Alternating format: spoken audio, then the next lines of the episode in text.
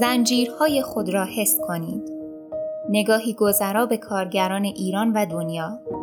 نویسنده نیما امینی فارغ تحصیل مهندسی شیمی دانشگاه صنعتی شریف گوینده فاطمه یعقوبی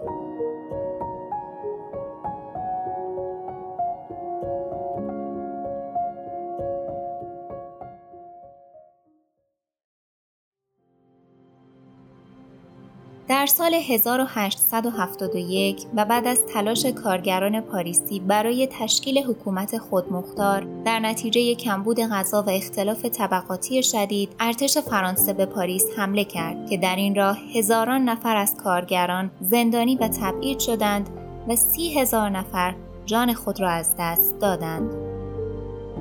در سال 1911 اعتصاب عمومی در حمایت از کارگران کارخانه پنبه در پرو موفق به افزایش حقوق، حذف شیفت شب و کاهش ساعت کاری از 13 ساعت به 10 ساعت شد. در سال 1937 48 هزار نفر از کارگران جنرال موتورز با 44 روز اعتصاب موفق شدند نقش پررنگی در تشکیل اتحادیه ها در صنعت خودروسازی آمریکا داشته باشند. خودسوزی یک دستفروش تونسی در سال 2011 جرقه انقلاب تونس را زد که در نهایت به بهار عربی و سرنگونی بن علی منجر شد. در سال 2020 250 میلیون کارگر در هند در اعتراض به خصوصی سازی، سیاست های ضد کارگری و برنامه های تبعیض‌آمیز این کشور دست به اعتصاب زدند. کارگران می توانند متحد شوند اقتصادها را به زانو در بیاورند. دیکتاتورها را سرنگون کنند. حکومتی جدید به وجود آورند. موجی از عدالت خواهی را در دنیا ایجاد کنند. شکست بخورند و حتی در راه اهدافشان سرکوب و کشته شوند. اما کارگران چه کسانی هستند؟ آنها هر جایی که آهنی استخراج می شود چکشی بر فلزی می خورد خانه ای ساخته می شود دانش آموزی علم فرا می گیرد گندمی رشد می کند برنجی فروخته می شود جاده ای ساخته می شود از بیماری مراقبت می شود نامه ای رسانده می شود هتلی تمیز می شود قطعه ای از هواپیمایی طراحی و ساخته می شود از شخصی در دادگاه دفاع می شود واکسنی تولید می شود بیماری جراحی می شود و دریچه جدیدی به علم باز می شود حضور دارند. در واقع این طبقه تمام فعالیت های تولیدی، خدماتی، دفتری و علمی را انجام می دهند. پس ساده انگاری است اگر آنان را صرفا در معادن و کارگاه های صنعتی تصور کنیم. به طور کلی کارگران را می توانیم در چند دسته تقسیم بندی کنیم. کارگران یقه آبی که به کارهای یدی غالبا برای استخراج و تولید مواد اولیه و تبدیل آن به کالای قابل مصرف اشتغال دارند. کارگران یقه سفید که عموماً به کارمندان اطلاق می شود و کارگران یقه صورتی در بخش خدمات که در حمل و نقل و توضیح گرفته تا خدمات پزشکی، مراقبتی و آموزشی اشتغال دارند. کارگران یقه طلایی مانند محققین دانشگاهی به متخصصان ماهر گفته می شود که توانایی ذهنی و یدی را برای حل مسائل پیچیده به کار می برند. بنابراین تقریبا در هر جایی که مشغول کار شویم نوعی کارگر به شمار می آییم. حال که بیشتر ما یا به عنوان کارگر کار می کنیم یا در آینده به این گروه ملحق می شویم ضروری است از تاریخ، تجربیات، مبارزات، مطالبات، دستاوردها و قدرت کارگران آگاهی پیدا کنیم. کارگران در طول سالهای طولانی مبارزه توانستند امتیازاتی که امروزه برخی از آنها از حقوق اساسی انسان به شمار میآیند به دست آورند. ایمنی محیط کار افزایش پیدا کرده است که نمود آن تصویب قوانین ایمنی محیط کار و کاهش قابل توجه مرگ و میر و حوادث ناشی از کار است. این شاخص در ایران برابر دوازده در هر صد هزار کارگر و در هلند 59 صدم نفر در هر صد هزار کارگر است. ساعت کار از دوازده تا 16 ساعت به 8 ساعت در روز کاهش یافته است. جنبش های فراوانی برای دستیابی به مزد عادلانه در سراسر دنیا به وجود آمده است و قوانین ممانعت از کار کودک تصویب شده است. مرخصی با حقوق، قوانین حمایتی کارگران، بیمه های بازنشستگی، مرخصی زایمان و غیره از دیگر دستاوردهای کارگران هستند. اتحادیه های کارگری که اجتماعی از کارگران و نمایندگان منتخب آنها هستند بدون شک مهمترین و قدرتمندترین ابزار اعمال قدرت کارگران هستند. وجود این اتحادیه ها باعث می شود که کارگران بتوانند درخواست های جمعی خود را مطرح و پیگیری کنند. در رابطه کارگر کارفرما دیگر کارفرما دست بالا را نداشته باشد. توان چانهزنی کارگران بالا رود.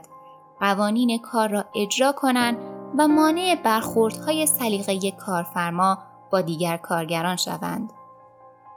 در نتیجه اتحادیه های کارگری می توانند محیط کاری ایمنتر، آموزش های شغلی، بیمه، ساعات کاری معقول، امنیت شغلی بیشتر، حقوق بالاتر و مرخصی های بیشتر را برای کارگران فراهم کنند.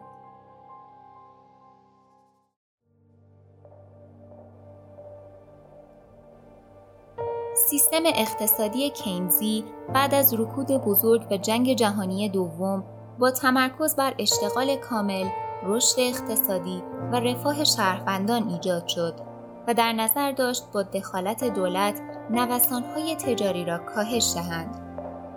در دهه 1970 میلادی همزمان با بحران انباشت سرمایه که ناکارآمدی اقتصاد کینزی را نشان می‌داد نیروهای مردمی در بیشتر کشورهای اروپایی و حتی آمریکا در حال پیشروی بودند به حدی که در طرح رین مایندر در سوئد خرید تدریجی سهام صاحبان شرکت ها و ایجاد دموکراسی مبتنی بر مالکیت سهام توسط کارگران مطرح شده بود. این پیشروی های مردمی و قدرت گرفتن اتحادیه های کارگری تهدید اقتصادی بزرگی برای طبقات حاکم به نخبگان اقتصادی ایجاد کردند. راهکار آنها احیای قدرت طبقاتی خود از طریق اجرای پروژه نئولیبرالیسم بود. این سیاست ها با به قدرت رسیدن ریگان در آمریکا و تاچر در انگلیس با تمرکز بر مقررات زدایی، کاهش مالیات، کاهش بودجه و یورش بر اتحادیه های کارگری آغاز شد. نئولیبرالیسم در دیگر بخش های دنیا با سیاست های ریاضتی تحمیلی صندوق بین المللی پول و بانک جهانی مانند اصلاحات نهادی، خصوصی سازی، کاهش هزینه های رفاهی و مقررات زدایی بازار کار گسترش یافت. بنابراین نئولیبرالیسم ضربه مهلکی به اتحادیه های کارگری و تمام دستاوردهای کارگران زد. امنیت شغلی به سرعت کاهش یافت حقوق حقیقی کارگران افزایش نیافت و وضعیت شغلی روز به روز برای کارگران سختتر شد. در ایران مطالبه طبقه کارگر بر چهار پایه تشکلیابی مستقل، حقوق عادلانه، امنیت شغلی و حق اعتصاب استوار است. در سالهای بعد از انقلاب اسلامی و همچنین قبل از آن این مطالبات از هر چهار جهت مورد حجوم قرار گرفته است. بر اساس تبصره دوم ماده هفتم قانون کار، قرارداد کاری موقت فقط برای شغلهایی با ماهیت موقت مانند شغلهای فصلی ممکن است و برای شغلهایی که ماهیت ثابت دارند لازم به ذکر مدت قرارداد نیست و قرارداد ثابت تلقی می شود. اما در سال 1372 و در دولت هاشمی تفسیر عجیبی از این ماده قانون کار ارائه شد که باعث شد قراردادهای موقت قانونی شوند.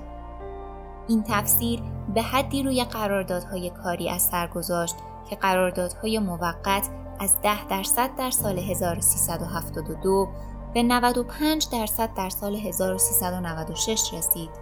فرض قانونگذار این بود که شغلهای دائمی قرارداد دائمی دارند و این پیشفرز باقی فصول قانون کار بود. بنابراین با تفسیر جدید دولت هاشمی این فرض نادیده گرفته شد و نتیجتا فصول دیگر قانون کار مانند فصل ششم که درباره حق تشکلیابی کارگران صحبت می کنند بیمعنی شد. چطور کارگری که قرارداد سه ماهه دارد توان مطالبه گری در مقابل کارفرما را دارد؟ در نتیجه این تفسیر نه تنها امنیت شغلی کارگران را کاهش داد بلکه ضربه بزرگی به حمایتهای قانون کار از کارگران زد. علاوه بر این در قانون کاری جدید که توسط مجمع تشخیص مسلحت نظام در سال 1369 تصویب شد حق اعتصاب نیز به رسمیت شناخته نشد و توان مداخله دولت و اعمال نظر در قالب نظارت استثبابی و تایید منتخبان در تشکیل اتحادیه ها استقلال آنها را تضعیف کرد. بر اساس ماده 41 فصل سوم قانون کار جمهوری اسلامی میزان حداقل دستمزد کارگران برای نقاط مختلف کشور و یا صنایع مختلف با توجه به درصد تورم اعلام شده از طرف بانک مرکزی جمهوری اسلامی ایران تعیین می شود. همچنین حداقل مزد بدون آنکه مشخصات جسمی و روحی کارگران و ویژگی های کار محول شده را مورد توجه قرار دهد باید به اندازه باشد تا زندگی یک خانواده که تعداد متوسط آن توسط مراجع رسمی اعلام می شود را تأمین نماید. همانطور که اطلاع دارید این ماده از قانون کار هم رعایت نمی شود. به طور مثال امسال با وجود نرخ تورم 34.8 درصدی حداقل دستمزد 21 درصد افزایش یافت. این اختلاف با توجه به آنکه حداقل 35 درصد از کارگران فقط پای حقوق می‌گیرند تأثیر شگرفی بر وضعیت معیشت جامعه خواهد گذاشت. علاوه بر این با اصلاحیه در سال 1389 توسط دولت احمدی نژاد ترکیب شورای عالی کار به ضرر کارگران ناموزونتر شد. طبق این اصلاحیه در جلسه تعیین حداقل دستمزد سه نماینده کارگری باید با سه نماینده کارفرمایان و سه نماینده دولت که بزرگترین کارفرماست چانه بزنند. با وجود این ناموزونی برای تعیین حداقل دستمزد باید اجماع طرفین صورت گیرد این اتفاق در تعیین حداقل دستمزد سال 99 نیفتاد و نمایندگان کارگران افزایش 21 درصدی را قبول نکردند.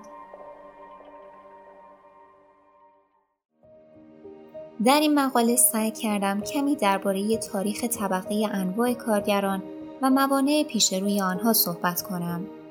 در پایان می‌خواهم به سخنی از روزا لوکسامبورگ اشاره کنم کسانی که حرکت نمی کنند زنجیرهای خود را حس نمی کنند. پس بیایید بی حرکت نمانیم. کارگران را بشناسیم. قدرت آنها را دست کم نگیریم. از نتایج سالها مبارزات طبقه کارگر دفاع کنیم و آنها را ساده از دست ندهیم. اسیر بازیچه های تفرق اندازی مانند جنسیت، قومیت و ملیت نشویم.